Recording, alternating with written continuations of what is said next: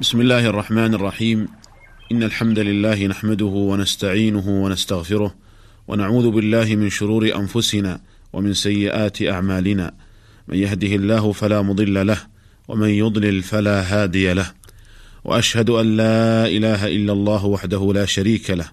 وأشهد أن محمدا عبده ورسوله صلى الله عليه وعلى آله وصحبه وسلم تسليما كثيرا. أيها الإخوة المستمعون السلام عليكم ورحمة الله وبركاته. تكلمنا في الحلقة السابقة عن الصفة الكاملة للوضوء، وكان آخر ما تكلمنا عنه مسح الرأس. نقول بعد ذلك ثم بعد أن يمسح رأسه وأذنيه يغسل رجليه مع الكعبين ثلاث مرات. والكعبان هما العظمان الناتئان في أسفل الساق ومن كان مقطوع اليد أو الرجل فإنه يغسل ما بقي من الذراع أو الرجل. فإن قطع من مفصل المرفق غسل رأس العضد وإن قطع من الكعب غسل طرف الساق. لقول الله تعالى فاتقوا الله ما استطعتم. فإن لم يبق شيء من المرفق سقط عنه غسل اليد وإن لم يبق شيء من الكعب سقط عنه غسل الرجل. ثم بعد الفراغ من الوضوء يسن له أن يقول أشهد أن لا إله إلا الله وحده لا شريك له وأشهد أن محمدا عبده ورسوله. اللهم اجعلني من التوابين واجعلني من المتطهرين. لحديث عمر رضي الله عنه أن النبي صلى الله عليه وسلم قال ما منكم من أحد يتوضأ فيسبغ الوضوء ثم يقول أشهد أن لا إله إلا الله وحده لا شريك له وأشهد أن محمدا عبده ورسوله إلا فتحت له أبواب الجنة الثمانية يدخل من أيها شاء. رواه مسلم بهذا اللفظ. ورواه الترمذي وزاد اللهم اجعلني من التوابين واجعلني من المتطهرين. وهذه الزيادة سندها صحيح. ولها شاهد من حديث ثوبان رضي الله عنه. ولهذا الحديث طريق أخرى أخرجها أحمد وأبو داود وفيها ثم رفع نظره إلى السماء. وهذه الزيادة منكرة عند المحدثين. ولهذا فإنه لم يصح في رفع النظر إلى السماء بعد الوضوء شيء. ومما يستحب أن يقال كذلك بعد الوضوء سبحانك اللهم وبحمدك أشهد أن لا إله إلا أنت أستغفرك وأتوب إليك.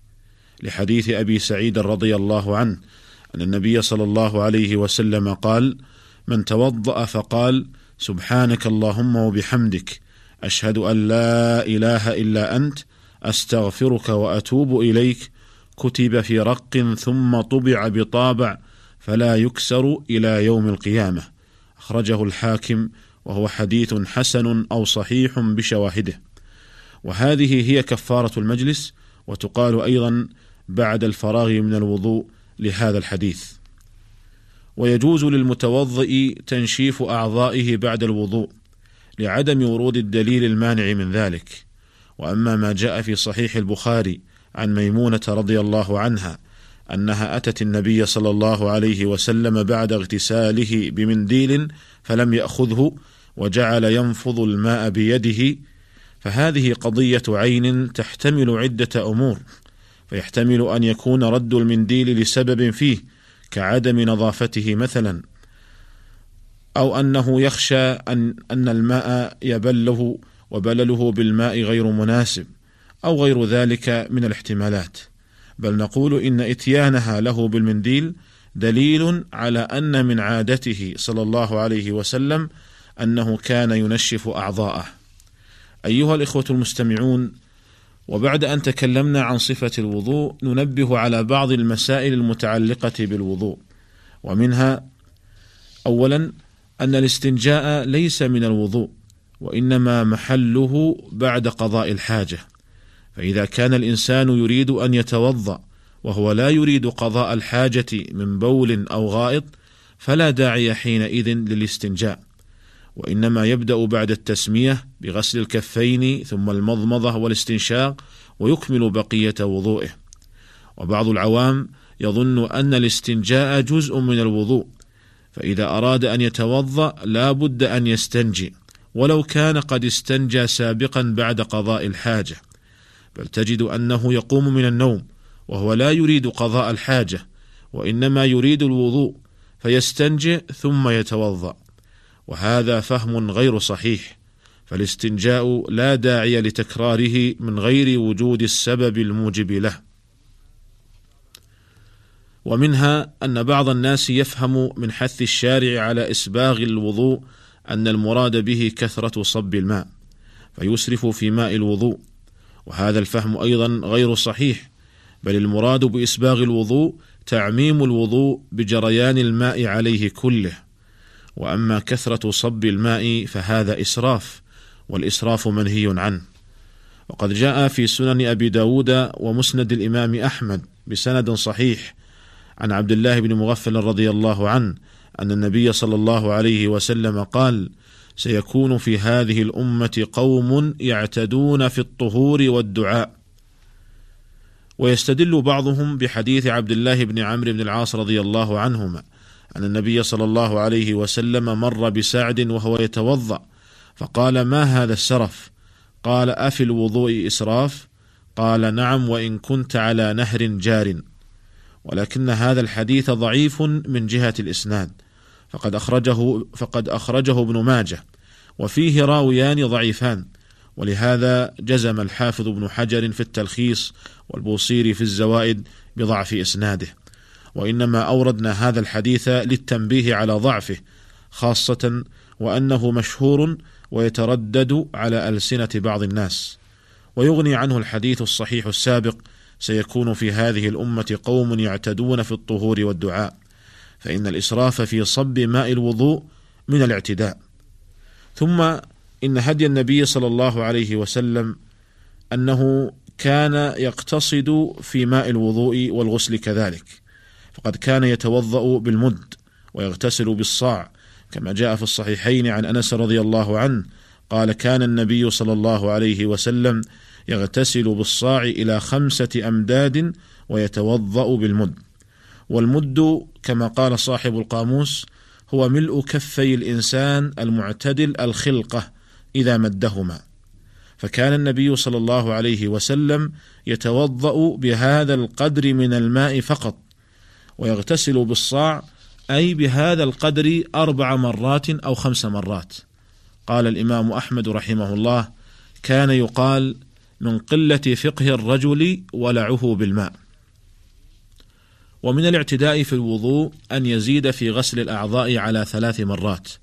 ففي سنن النسائي وابن ماجه بسند حسن عن عمرو بن شعيب عن أبيه عن جده قال: جاء أعرابي إلى النبي صلى الله عليه وسلم يسأله عن الوضوء، فأراه ثلاثا ثلاثا ثم قال: هكذا الوضوء، فمن زاد على هذا فقد أساء وتعدى وظلم قال الإمام أحمد رحمه الله لا يزيد على الثلاث إلا رجل مبتلى.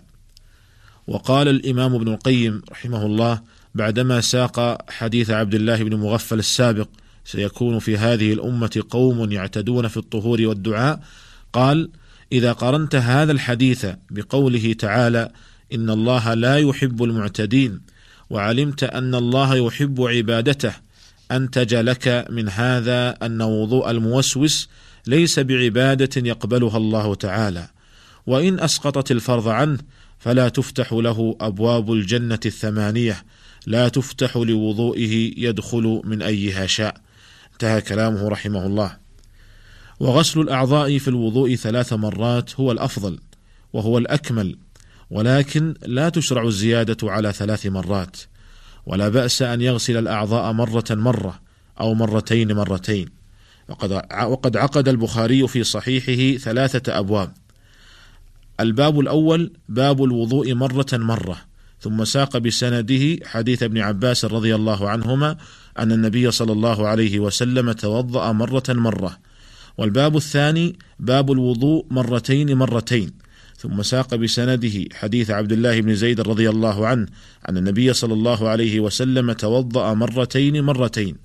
الباب الثالث باب الوضوء ثلاثا ثلاثا.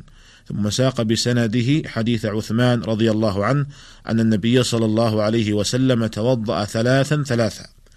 ولا بأس أن يغسل بعض الأعضاء ثلاثا. لا بأس أن يغسل بعض الأعضاء ثلاثا وبعضها مرتين أو مرة واحدة. فقد جاء في الصحيحين عن عبد الله بن زيد رضي الله عنه في صفة وضوء النبي صلى الله عليه وسلم أنه صلى الله عليه وسلم غسل يديه ثلاثا وغسل وجهه ثلاثا ثم غسل يديه مرتين إلى المرفقين.